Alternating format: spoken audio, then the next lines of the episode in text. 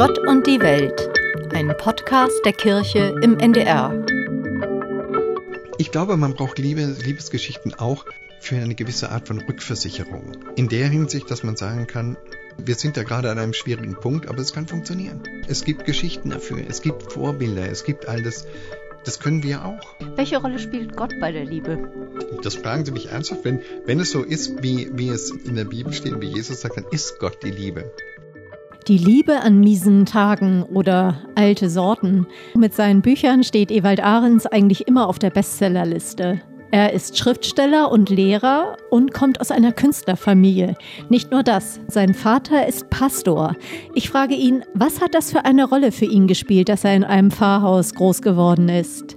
Ich finde, das spielt eine sehr große Rolle. Also einmal ist es natürlich so, dass es ja so eine lange, lange Tradition in der deutschen Kulturgeschichte hat, dass Pfarrerskinder, äh, dass aus protestantischen Pfarrhäusern oft Schriftsteller hervorgehen.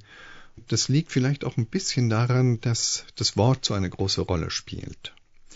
Und das hat es bei uns sicherlich. Mein Vater war eigentlich ein sehr ungewöhnlicher Pfarrer. Der war auch so ein bisschen esoterisch angehaucht zwischendurch, hat, hat sich, war offen für, keine Ahnung, Reinkarnationstheorien und, und buddhistische Ideen und ich weiß nicht was alles. Also er war wirklich sehr, sehr offen und in mancher Hinsicht auch etwas ungewöhnlich. Also wir hatten keine Verpflichtung in die in die Kirche zu gehen oder so. Das war, aber es war einfach auch ein selbstverständlicher Teil des, des Lebens. Und gleichzeitig war das dann schon so, dass am Mittagstisch Predigten besprochen wurden. Also die wurden dann nochmal auseinandergenommen, da wurde dann nochmal drüber geredet. Und insofern würde ich sagen, hat das auf uns Kinder schon eine große Wirkung gehabt. Und Glauben selbst, wie wurde, wie wurde das gelebt? Also wurde zusammen gebetet oder sind biblische Geschichten vorgelesen worden oder so etwas? Biblische Geschichten. Meine Mutter hat, äh, hat überhaupt sehr, sehr viel vorgelesen. Ja, natürlich auch biblische Geschichten. Also da gab es, äh, da gab es ziemlich viel, aber gebetet, zusammen gebetet wurde eigentlich tatsächlich nur mittags, also vor dem Essen. Und ähm, ansonsten Nachtgebete oder Morgengebete, glaube ich, waren die Sache jedes Einzelnen. Ja. Haben Sie eine Lieblingsbibelgeschichte? Ich habe manche, die mich tatsächlich lang beschäftigt haben oder immer wieder beschäftigt haben. Da ist natürlich die Geschichte von Hiob, die ähm, ja mit der ich schon ja mich mich immer wieder auseinandergesetzt habe, glaube ich. Und dann ist natürlich die die Schöpfungsgeschichte ist immer spannend. Und dann habe ich eine ganze Zeit lang ja oder viele Jahre lang noch, als ich schon längst ausgezogen war, habe ich in der Vigil, also in der in dieser in der Weihnachtsnacht habe ich immer die Lesungen gemacht. Da bin ich immer zu meinem mein Vater hat dann die Vigil gehalten und dann gab es Hausmusik und ähm, und da bin ich dann hin und habe immer gelesen und na klar und da ist dann die Schöpfungsgeschichte dabei und die Weihnachtsgeschichte selber. Ja. Also insofern ist das schon sind das, ist das tatsächlich auch eine meiner Lieblingsgeschichten aus der Bibel. Und als Kind? Das weiß ich nicht mehr. Muss ich tatsächlich sagen. Ich glaube, doch, naja, es ist so, sagen wir mal, als Jugendlicher hat mich die, ist natürlich die, die Ostergeschichte, also die Karfreitags- und die Ostergeschichte, ist es immer stärker geworden, dass mich das beschäftigt hat. Tatsächlich. Das ist lustig. Ich hätte gedacht, Sie kommen jetzt mit den Heldengeschichten aus dem Alten Testament. Ach so, hätte Sie meinen, jetzt, ja, ich hätte jetzt gedacht, so die, die Geschichten mit, die mit Liebe und, und äh, Drama äh, und, und Tragik und sowas alles hätte ich jetzt gedacht.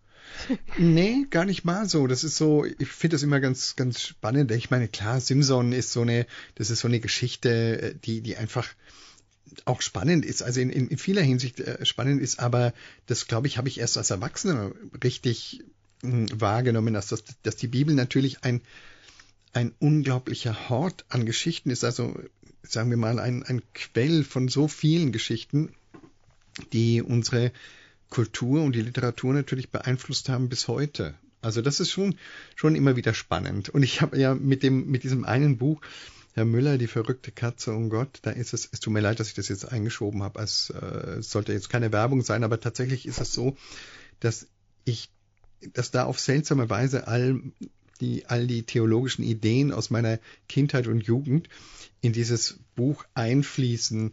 Und ich hätte, das, hätte damit eigentlich gar nicht gerechnet. Aber es war tatsächlich so, dass ich mich dann nochmal ganz umfangreich mit dem Konzept von, davon auseinandergesetzt hat, wie das ist, wie ein Jenseits aussehen müsste oder, äh, oder Reinkarnationstheorien, also wie, und äh, ob Tiere eine Seele haben und so weiter, all diese Geschichten.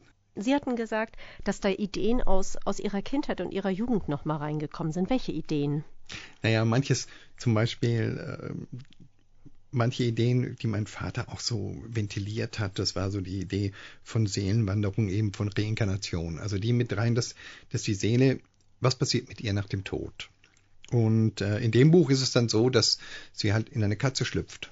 Mhm. Und, ähm, und dann mit dem Bewusstsein eines Menschen in einer Katze in einer feindlichen Welt zurechtkommen muss. Gleichzeitig hat mich dann auf einer anderen Ebene fasziniert, was ist denn oder wie müsste es aussehen nach dem Tod? Also wie wäre das, ja? Also diese verschiedenen Vorstellungen von einem Paradies, die man hat, von einem Vorparadies oder einer Vorhölle, von guten und bösen Mächten, die da sind. Und die sind natürlich in dem Buch sehr stark vermenschlicht. Man merkt das ein bisschen in Ihrer Stimme, auch dass Sie dabei so ein bisschen grinsen. Stimmt das? Ja. Ja, also Sie haben in dem Zusammenhang mit dem, mit dem Buch auch gesagt, dass Sie sich bei den Weltreligionen ein bisschen mehr Humor wünschen. Was Sie bei Ihrem Vater ja äh, dann auch durchaus erlebt haben, dass er diese, diese Weite hatte. Durchaus. Das ja. war so.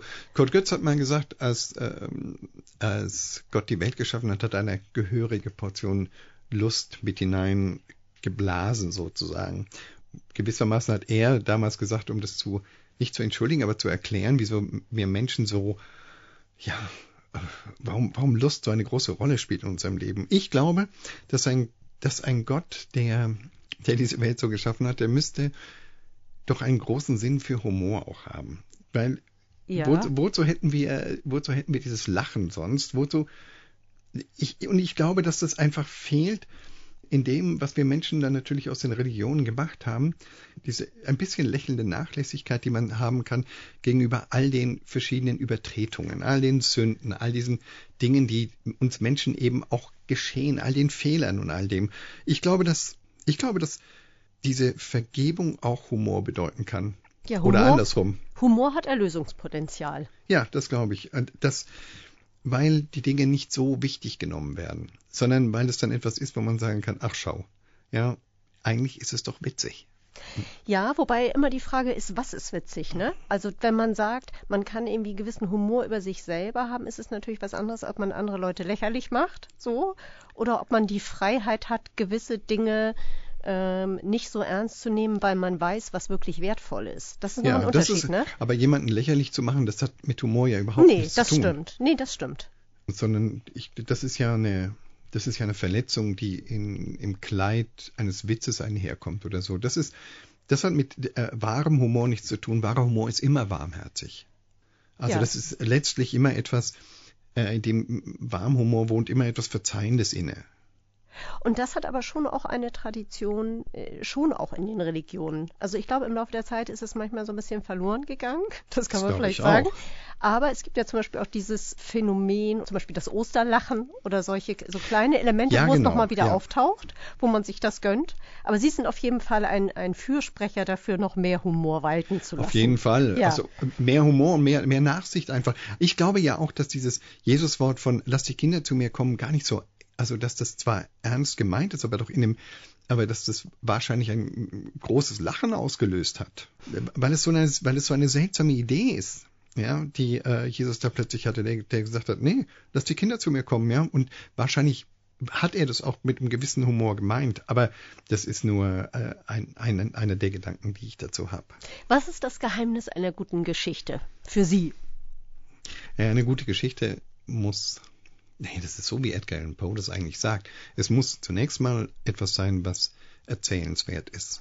Also immer in einer Kurzgeschichte wäre es immer etwas, was tatsächlich eine Bedeutung hat für das tägliche oder für das gesamte Leben eines Menschen. Also es kann ein Wendepunkt im Leben sein, ein Krisenpunkt, aber auch ein, ein Höhepunkt. Also das muss immer erzählt werden. Und dann braucht eine gute Geschichte natürlich auch immer eine, eine Pointe in dem Sinn. Also sie muss nicht nur erzählenswert sein, sondern sie muss auch diesen Unterhaltungswert haben. Sie, sie muss nicht erlösen, oder? Nein, ich glaube, das, was verlangen Sie von der Literatur? alles, alles. Nein, ähm, ich glaube, mh, mm, Nein, das Sie wäre kann doch schlecht Geschichte- ausgehen, oder? Eine Geschichte Selbstverständlich. kann auch, ja. Also das ist ja im Leben auch so, dass Dinge einfach nicht gut ausgehen und Geschichten dürfen ein tragisches Ende haben. Müssen sie ja manchmal auch, je nachdem, was man als tragisch empfindet. Ich weiß es nicht. Ich meine, die großen Geschichten, die großen Dramen, Romeo und Julia, das, das nimmt kein gutes Ende, aber der große Bogen, den Shakespeare da schlägt, ist ja die Versöhnung dieser Familien. Und die, das ist ja die Tragik darin, dass sie erst dann geschieht, wenn die beiden jungen Leute gestorben sind. Waren Sie schon mal böse, als eine Geschichte schlecht ausgegangen ist? Oh ja, ja, ja, natürlich. Ja, ne? Als Kind, als Kind besonders, da ist man unglaublich wütend, wenn man sich denkt, wie, wie, wie kann das so sein? Das ist doch nicht, das ist doch nicht gut. Gerade weil man als Kind möchte, dass die Geschichten gut ausgehen. Übrigens wollen es die Verlage meistens auch. Ja, weil, die, weil es doch viele LeserInnen gibt, die das einfach echt auch eine Sehnsucht haben nach einem guten Ende. Ja. Aber das ist doch eigentlich komisch, weil man sagen muss, die Sehnsucht sollte doch nach dem, nach dem guten Leben sein und auch nach dem, wie ich mit diesen Punkten, wie ich genau mit diesen Schicksalsschlägen zurechtkomme, wie ich weiterlebe damit, wie ich trotzdem, ich, ich weiß es nicht, vielleicht ist es so, das ist so nach dem Tod meines Bruders, das ist jetzt schon bald 30 Jahre her, da gab's der- in, in, dieser, in diesem ersten Monaten dachte ich, ich könnte nie wieder lachen. Ja. Und das ist etwas, was dann aber doch kommt. Und das ist doch eigentlich das, was erzählenswert ist. Und dann muss doch, und auch, äh, auch das, dasjenige ist, wozu einem Literatur vielleicht auch verhelfen soll. Ja, aber wieder lachen können wäre dann ja auch, auch ein positives Ende. Ist die Frage, wie wir das definieren. Das, Ja, aber das meine ich. Das Ja. ist im, im Prinzip klar. Wenn die Geschichte mit dem Tod endet, dann, dann ist sie natürlich, dann ist es natürlich etwas, was, das ist auf jeden Fall tragisch. Aber ich würde Geschichten immer so erzählen, dass es darüber hinaus noch geht. Also, dass auch Ja. das erzählt wird, was danach kommt. okay, dann, hab, dann verstehe ich Sie richtig. Also, dass es darum geht, dass wir nicht den Schmerz und die Abgründe aussparen, sondern dass Sie dann zeigen, was es daneben noch gibt. Ja, also Ja. ich glaube, dass Literatur, die den, die den Schmerz ausspart, das Leid oder auch die, auch den Angriff, also auch die Aggression, das ist, das ist eine Literatur, die sehr schnell zu einem schmalen Band von Wohlfühlliteratur wird. Also das, deswegen habe ich auch wirklich ein großes Problem mit den Triggerwarnungen, die in Büchern, die immer mehr in Büchern drinstehen, weil sie dazu führen, dass man gewissermaßen so ein bisschen so diese Spotify-Literatur für sich bekommt. Man kriegt nur noch das und man liest auch nur noch das, was einem vermeintlich gut tut.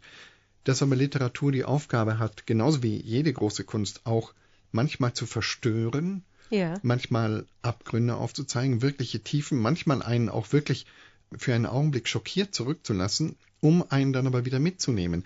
Das ist, ich glaube, das ist eine falsch verstandene, eine falsch verstandene Rücksichtnahme.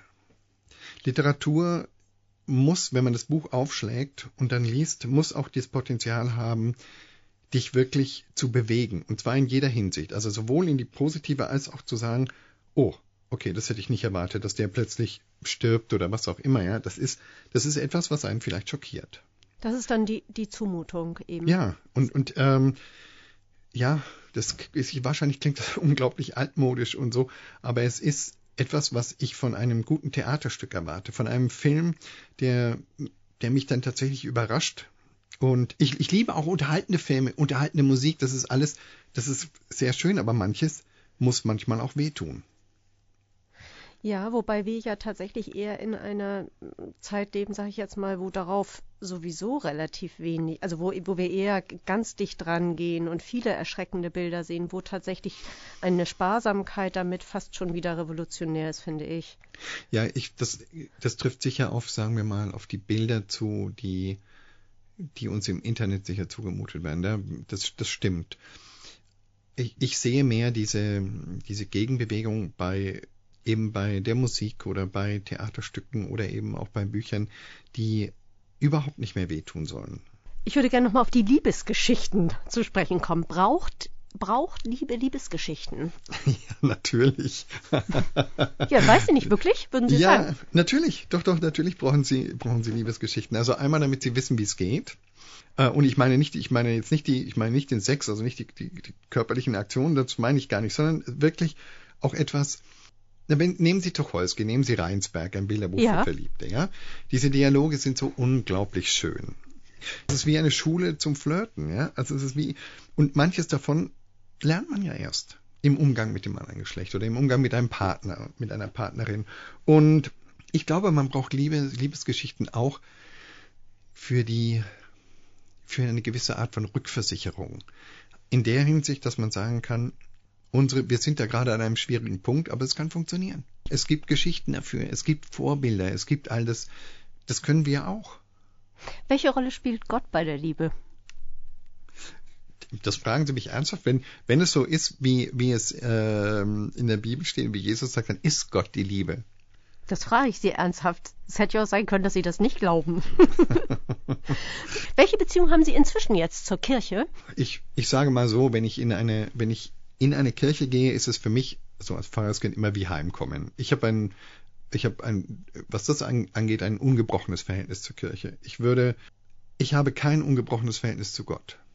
Das würde ich nicht sagen. Aber es wäre auch ungewöhnlich, wenn, wenn man als, als erwachsener Mensch, der ja dann doch eine ganze Reihe von Sachen sieht, die, die man als ungerecht oder nicht richtig empfindet, dass man sich fragt, wo ist Gott da? Und dieses, ähm, das ist ein ständiges, ein Ringen würde ich vielleicht gar nicht sagen, aber es ist eine ständige Auseinandersetzung mit dieser Idee, die ich habe. Also das, das hört nicht auf. Aber mein Verhältnis zur Kirche ist relativ entspannt, würde ich wirklich sagen. Schon allein deshalb, weil ich als Historiker oder als Schriftsteller, wie auch immer, wie, wie ich das sagen möchte, ist es so, die, die Kirche, der christliche Glaube hat unsere Kulturlandschaft, hat unser, unsere Gesellschaft so in der Wolle gefärbt, kann man sagen, auch bei all denen, die sich Atheisten nennen oder die mit, die mit Gott nichts am Hut haben. Unser tägliches Leben, unsere Kultur, unsere Geschichte, wie wir miteinander leben, das ist in, in so hohem Maße von dieser christlichen Tradition geprägt, dass es immer ein bisschen oberflächlich erscheint, wenn man sagt, mit der Kirche will ich nichts zu tun haben ich hatte jetzt eigentlich die Frage für Sie, was Sie ins Zweifeln bringen. Also da sprachen Sie Ihren Bruder an, wo Gott im Leid ist, auch dass Hiob Ihnen so bedeutsam ist, ne? Ja, die, das ist genau die Frage, die, also eigentlich ist es, ist es die Hiobsche Frage, diese, dieser Gedanke.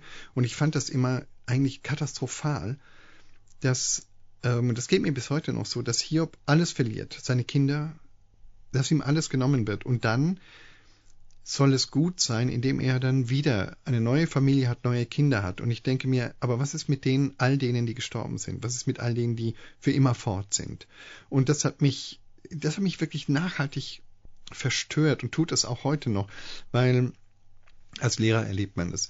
Das ist schon 20 Jahre her. Ich hatte eine, eine Schülerin, die äh, schwer depressiv war wohl, die aber schon volljährig war und die sich nicht helfen ließ, in keiner Weise. Und du wusstest, irgendwas musst du machen, aber es ließ sich nur mal nichts machen, weil sie volljährig war und allein gelebt hat und so und die sich dann tatsächlich auch in den Sommerferien umgebracht hat. Das sind so Dinge, da stehen sie davor und denken sich, wieso passiert sowas? Wie darf das sein? Oder auch, es ist auch schon bald 25 Jahre, also schon ziemlich lang her, da war ich noch im Referendariat, da ist äh, ein Schüler in den Treppenschacht der Schule gestürzt, der in dem ich Referent, in der ich Referendar war. Und das war so fünfte oder sechste Klasse. Ich oh. habe den dann auch noch beatmet, aber er war eigentlich schon tot. Und, ähm, und das ist so eine Erfahrung, die lässt sie nicht los. Und wenn dann, vor allem dann, immer dann, wenn es auch um Kinder geht und ja. sie denken, ähm, warum geschieht sowas? Ja, und wie, da, da habe ich, da hadere ich, natürlich. Ja. Das ist einfach, ich glaube, es wäre unmenschlich. Es wäre auch komisch zu sagen, das hat alles seinen Platz, das soll alles so sein. Da denke ich eben, nein, es soll nicht so sein. Irgendwas stimmt da nicht. Und ähm, ja, damit habe ich, also das bringt mich ins Zweifeln. Ja. Wie wahrscheinlich jeden, der Tod und Leid und so erlebt. Das Einzige, was, finde ich, was im Christentum irgendwie nicht eine Antwort darauf hat, aber was ich deshalb im Christentum sympathisch finde, ist, dass Gott diese Frage selbst stellt oder Jesus diese Frage selbst stellt. Ja, ne? natürlich. Das ist deswegen auch die Ostergeschichte oder vielmehr ja. die, die äh, Passionsgeschichte. Ne? Weil dieses Gefühl, das Jesus dann am Kreuz hat, wo er sagt, also diese, diese aller, allertiefste Dunkelheit, ja. ähm, zu sagen, jetzt im Tod, wo ist denn Gott? Ja. ja äh, wo bist du? Hast du mich verlassen? Und das ist, ähm, ja, äh, das wiederum, das ist genau das, was Sie sagen, ja, dass ich mir, äh, das ist etwas, von dem ich dann, mit dem ich mich auseinandersetze. Hm. Was ist Ihre Hoffnung? Mhm. Naja, das ist dann natürlich letztlich, wahrscheinlich ist es schon die Liebe. Also das ist so, das ist doch so ein großartiges Gefühl. Das ist, und zwar, ich meine auch, ich meine die Liebe für alle, für die, für die Familie, die, die Geschwister, die, die Menschen, die einem nahe sind und im besten Falle auch die, die man gar nicht kennt, aber zu denen man, aber denen man helfen möchte. Ja. Also das ist schon, ja, darin liegt das, dass wir Menschen dazu fähig sind zu lieben. Auch die Schöpfung. Ja, und das ist so eine, ähm, das ist ja wahrscheinlich dann doch das, das Göttliche in uns, dass wir dazu fähig sind, also zu lieben, mitzuleiden, da, also ja, das eigentliche Miteinander sein zu können, bewusst miteinander sein zu können. Eine schöne Zumutung. Vielen Dank, Herr Ahrens. Gerne.